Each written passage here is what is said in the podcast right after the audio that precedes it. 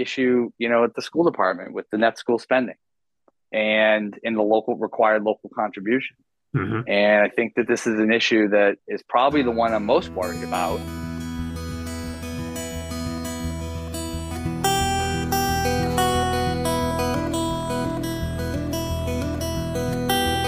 Steve Sherlock here for Franklin Matters, Franklin Public Radio, WFBR.FM, anywhere on the internet, and in the local Franklin, Mass. Area FM dial at 102.9. Here today, it's a Friday. We've got our town administrator, Jamie Hellen, for another Talk Franklin session. Jamie, how are you doing? Doing great, Steve. 86 degrees, sunny. It's the way we want to end summer. Yeah, could use a little bit more rain, but, you know, we're not the only ones in that drought boat, that's for sure. We're not the only ones in that drought mode. You know, I've actually gotten a fair amount of inquiries over the last several weeks. I think most residents really do understand the issue. This isn't a punitive thing. It's not a town issue. It's a statewide one. And just for the listeners, when you get to a level 3 drought statewide, you're one step away from a level 4 drought, which is actually really then the hard regulations come down from the Commonwealth. Right. But at this point, when you get to a level 3 drought, the state of Massachusetts is really in the driver's seat on these decisions. And as most regular listeners know, our water is really highly regulated by the Commonwealth.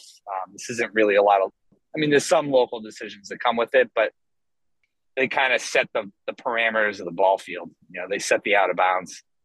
And most of it's driven by the state. We're in a level 3 drought. We have been all month. Well, overall, the town's doing very good with in its wells right now. You know, despite the drought, despite the restrictions put forth by the state, you know, overall, the town's doing quite well. We've won numerous water conservation awards, as you know, Steve. And a lot of that's because everybody kind of bonds together and kind of, I think, realizes the message, you know. You know, it's been a statewide problem, as we just mentioned. And, you know, from here on out, looking forward, I think, you know, if we don't get some rain in the fall, you know, at some point, the state's going to possibly have to go into a mandatory ban across the board, or maybe some different higher regulations, depending on where people get their ground to get their water, whether it's from the reservoirs or underground. Ours is from groundwater 100%. So, you know, that gives us a little bit more leniency, but just so everybody's aware, and I think we caught it earlier, but when you get to a level 4, that's the highest level of a drought Massachusetts can be in. And so that's, I would expect another few months goes by that there's going to be some serious consequences to this. But at least in Franklin right now, we're doing pretty well.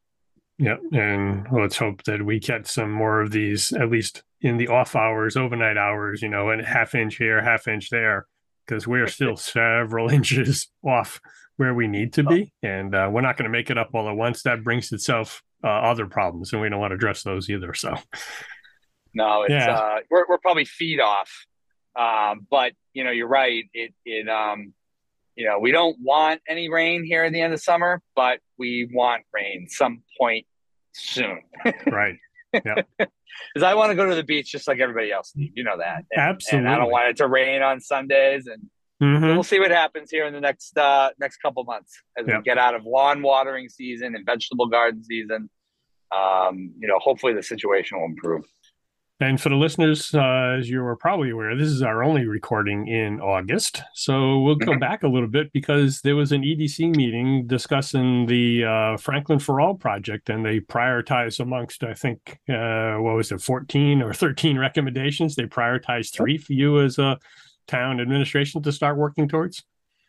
Yep. So folks out there that are interested in development, they're interested in housing development, zoning, you know, downtown development, parking, just a few catchphrases to hopefully get the listeners to bite into. And if you're interested in that stuff, now's your time, because the Economic Development Subcommittee, which consists of Councilor Hamlin, Councilor Frangillo, Councilor Sheridan, Councilor Jones, in addition to the 2 planning board members that are elected, Greg Rondeau and Beth Worling, and the ZBA member, Bruce Hunchard, have formed a committee.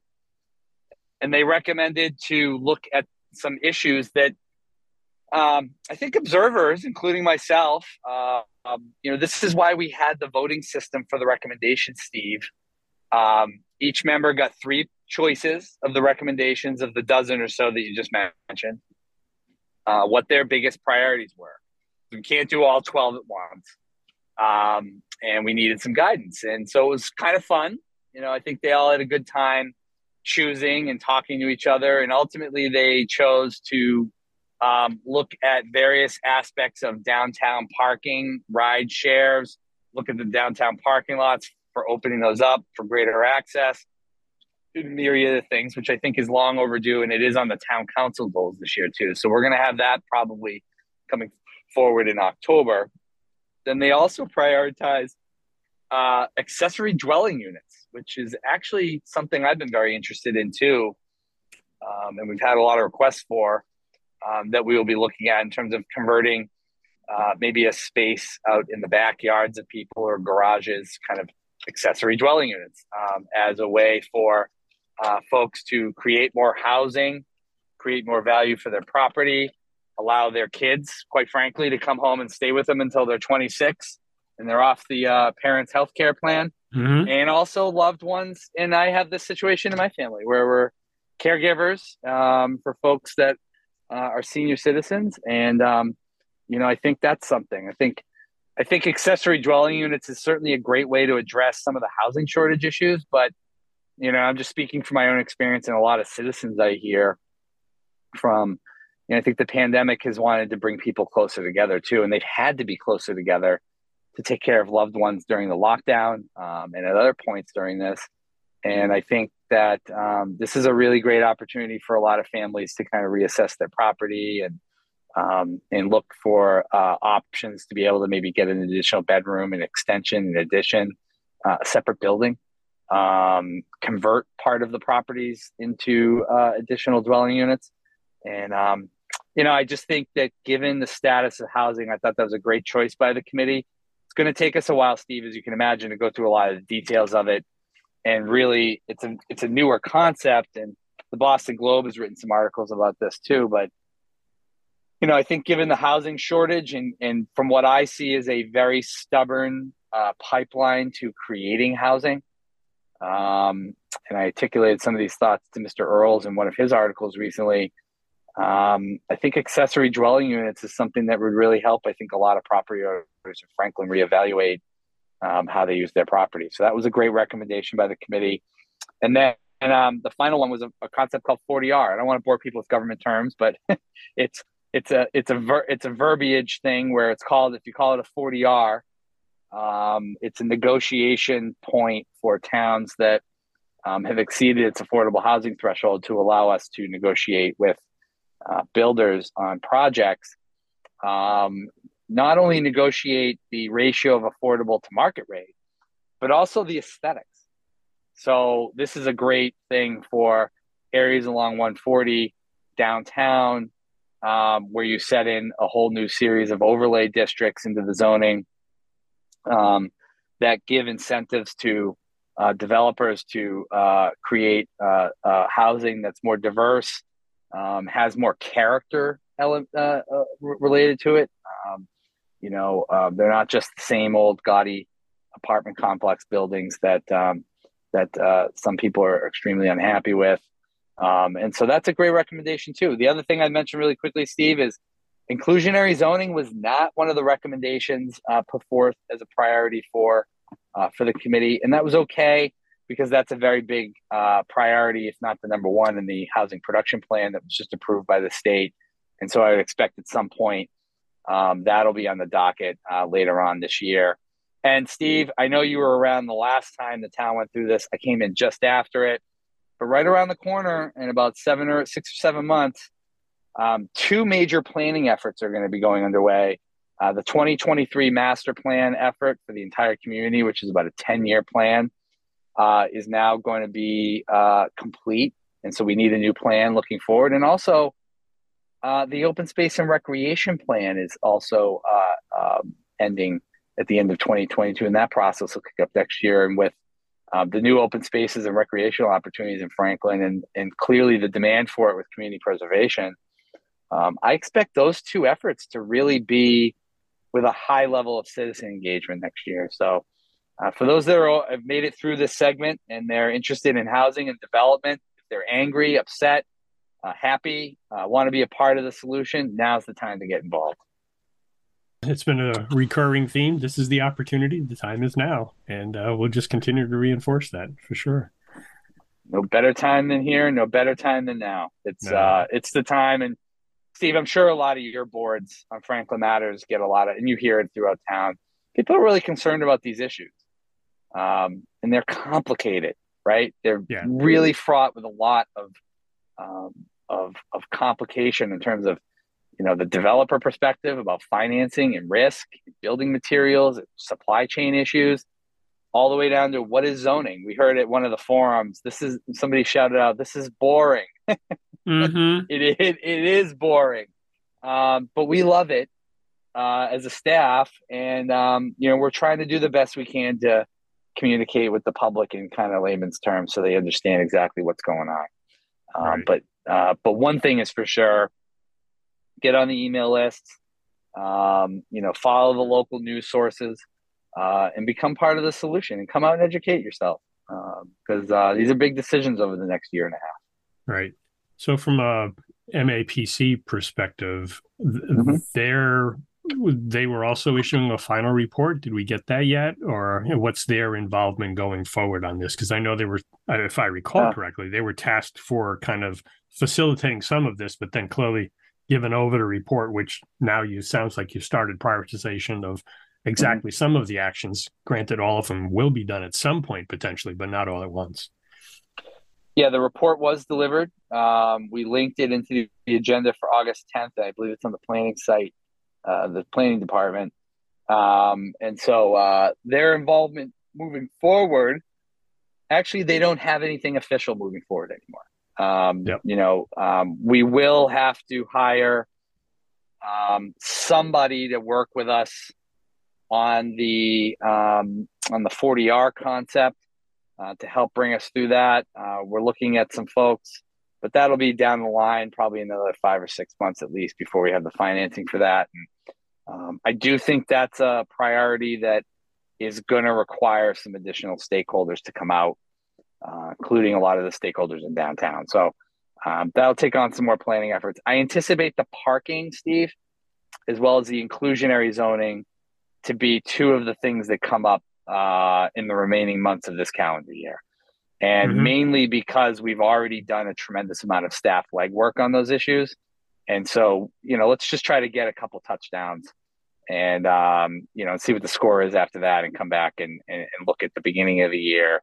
It's some of those other recommendations. Yeah, because I think for those who may recall, certainly in the recent months, particularly with, I think it was even in April, May, and sometime earlier, the Dean neighborhood community was talking about the parking. You eventually went through some adjustments, and there was some were put in place, some were still for future discussion, which is now being wrapped into some of the stuff. So yeah, it's not done, but there's still work to be done. And on that note, you just mentioned something that triggered something, which is, you know, in a lot of ways, you know, this is an ever-evolving issue. I mean, it always is, but people mm-hmm. really need to understand that mostly now. Why? Well, we have a new president and a new chancellor at Dean College. And right. so that's an additional stakeholder that is going to have some maybe different views than what people have before.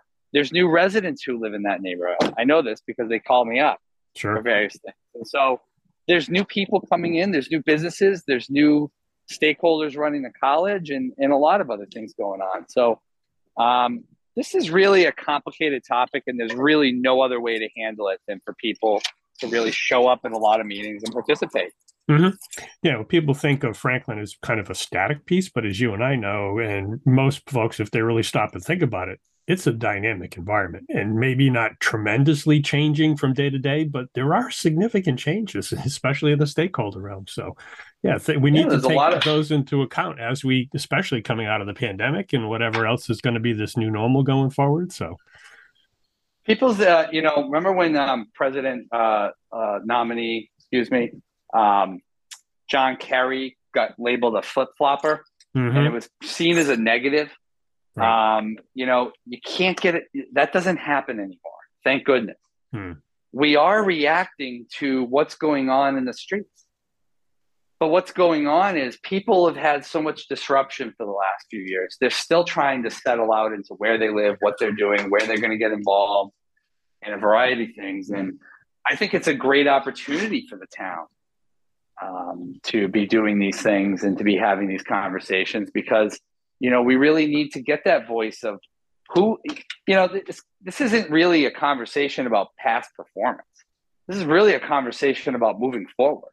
Every day that we wake up, we have to look at these issues as we're moving out 10, 15, 20 years. Mm-hmm. It can't be about what happened in the 80s. It can't be about what happened in the 90s and we were the fastest growing town. That's not true anymore. It's very, very far from the truth, in fact. Right. And I noted in my fiscal forecast, the population declined in the last year. First time we've lost population in a long time. Mm-hmm. We only built 10 single family units of housing in Franklin last year. 10. Yep.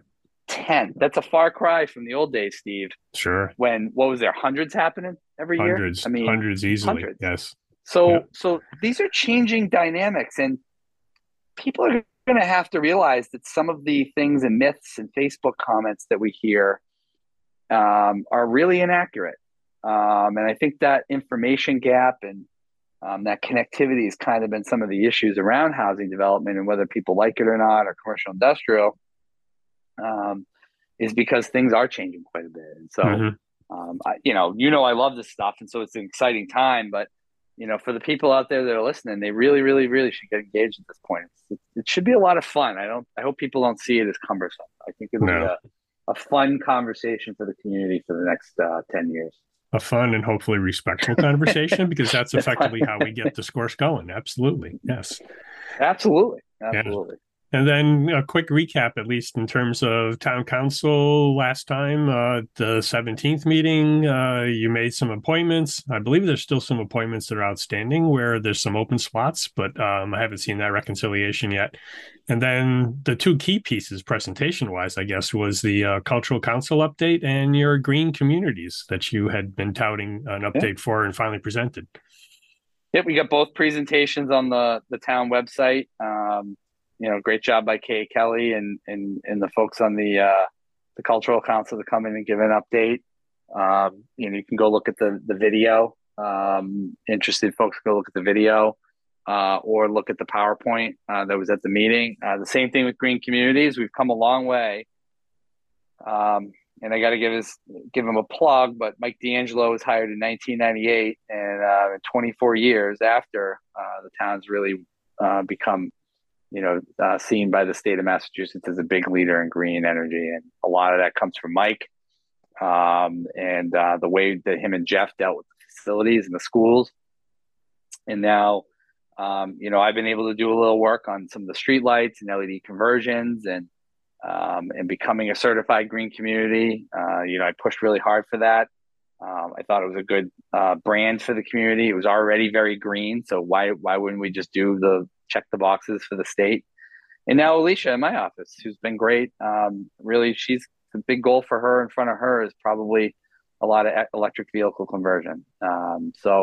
We've been trying to stay out on the forefront of it. Again, the PowerPoint presentation's there. People can go look at the video. I think both presentations were well received by the public. And, it just shows our commitment as a community to the culture and the arts, good entertainment, trying to create a funky vibe here and there. And it's also great to see, I'm sure, for the public that we're doing a lot of great things on climate change.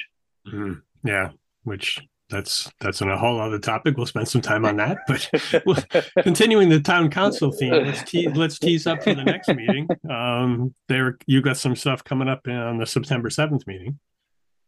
Yeah, we got kind of an exciting meeting. I'll give a quick plug. For those that are looking to be introduced to the new president of Dean College and the new chancellor, they will be coming to the meeting to have a brief open conversation with the council at the meeting. And I'm sure there'll be a few citizens there with questions. And we just had some of the department heads meet with them last week. And I met with the chancellor about a month ago. By coincidence, I did work with Ed, Chancellor Augustus, about 15, 20 years ago. He worked when he was a state senator. He worked, he was the vice chair of the education committee, and I was the chief of staff for the chair of the education committee. So Ed and I got to know each other actually quite well years ago and worked on some legislation. And it's just great to see the two new faces over there. They have so much optimism and energy. I've been on the campus a couple times. You can feel it with the students, the staff. These are two very, very dynamic and smart and folks that are going to bring a lot to Franklin. And I'm very excited for them to come, and they'll be at the council meeting to introduce themselves quickly, where I do expect a lot more engagement on a much more regular basis between the council, the school committee, the planning board, the elected officials, and Dean College. So they'll be on. We also are going to have on the topic that's been requested a few times by citizens regarding the seal and the state seal. Oh, yes. Yep. And I'm hopeful, it's not 100% yet, but I'm hopeful that the RFP will be before the council for the Old South Church, and we can continue moving that project along. So some good stuff to look forward to. We're going to try to keep it a little light, Steve, as the Labor Day. It's always hard after Labor Day, right? Yeah. We all come back, the school starts, and it's kind of like the wake-up call, really, that summer's over, or it's almost over. So I feel like we're going to have a kind of hopefully a lighter meeting and check off some of the presentations and some of the other administrative work that the council has to get done. So because the rest of September 7th. The rest of the fall will certainly have a lot of work in front of us, as it normally does, and that's part of the cycle. And one of the key pieces, I know you had teased at the prior town council meeting that you were working on the 5-year fiscal forecast, which is the first time it was done, because obviously during the pandemic, you had some other priorities.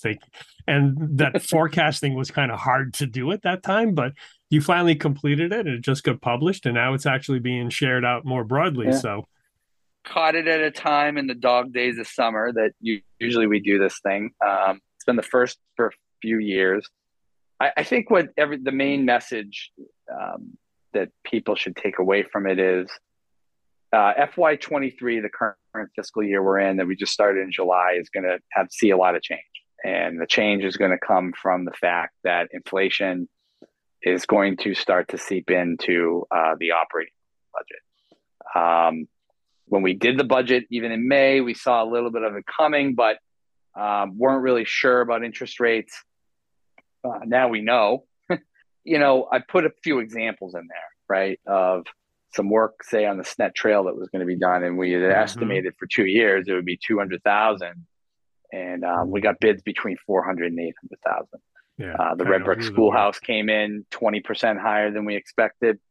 And these are bids and designs we just did in March and April, Steve. Right. This wasn't like some of this stuff. I mean, the SNET trail just got permitted in the winter, right? It's not like this was 5-year-old projects that were on the back burner that we're worried about. This was stuff we just designed and got appropriated in April from very good cost estimates. We didn't just make up numbers. We talked to people and actually had gauge the price of these things, and even put contingency in those budgets that we normally do. Right. Still, I expect electricity to go up, diesel to go up, gas to go up. I expect as all those go up, other things are going to start to go up. And I think what we really know is if you go to your grocery store and you wonder why a product has not been there for 3 years consistently every week like you want it, it's because the world is still stuck in a very disorderly supply chain problem. Right. I'm sure all the listeners out there have something they get at the grocery store that's not there very regularly because there's still COVID problems in other countries. China still doesn't allow people in. You've got in Ukraine with Russia, and you've got a lot of disturbance in a lot of other places, just like Sri Lanka, just like Brazil. You have factories that are shut down, you have factories that have come up, and it's still just a very anxious market, and so as a result, prices are starting to go up, and you're seeing it in everything. And I think all the families out there in Franklin do realize it too.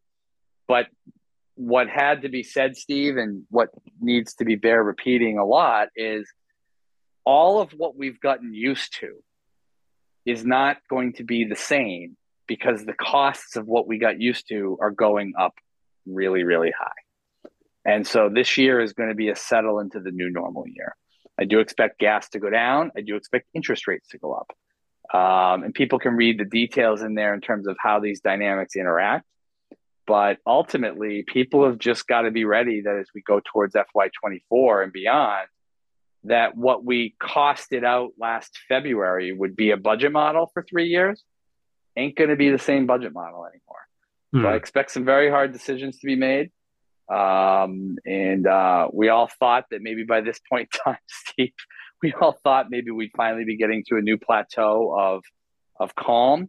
Mm. And I expect, at least in the next, this fiscal year, at least probably going into 24, I do expect a lot more disruption, because even gas alone, it's going to cost us a lot more money. And so something else is going to have to get sacrificed. I mean, if I have to pay an extra $150,000 in a year for diesel and fuel, well, then something else has to give in the town budget of $150,000, right? Yep. So I think those are the dynamics we're facing, and we'll see how it goes. We'll have a budget subcommittee meeting in October or November, and before the tax rate hearing, and then we'll take it from there. Yeah, and I think to help tease for folks to read through carefully, pay attention. There's a number of pieces there. One of the pieces you didn't mention, obviously, in your short overview, and that's fine.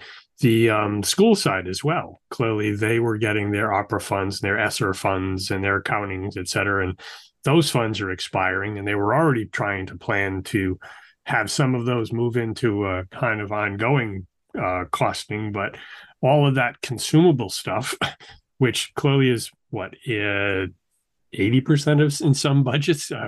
80% of the budgets are the employee benefits, et cetera, but the 20% where to your point, the consumables, the gas, salt for the roads, et cetera, et cetera.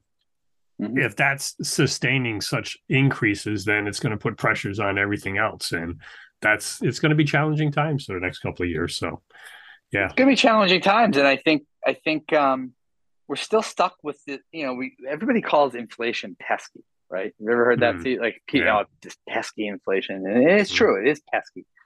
Because one of the reasons why the primary reason you have inflation is because the demand for services and goods far outweigh the supply.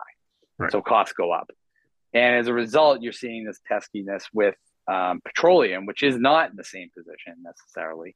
But prices are going up anyways for a lot of different reasons because of the war and other geopolitical factors. And we're still stuck with this pesky issue, at the school department with the net school spending and in the required local contribution.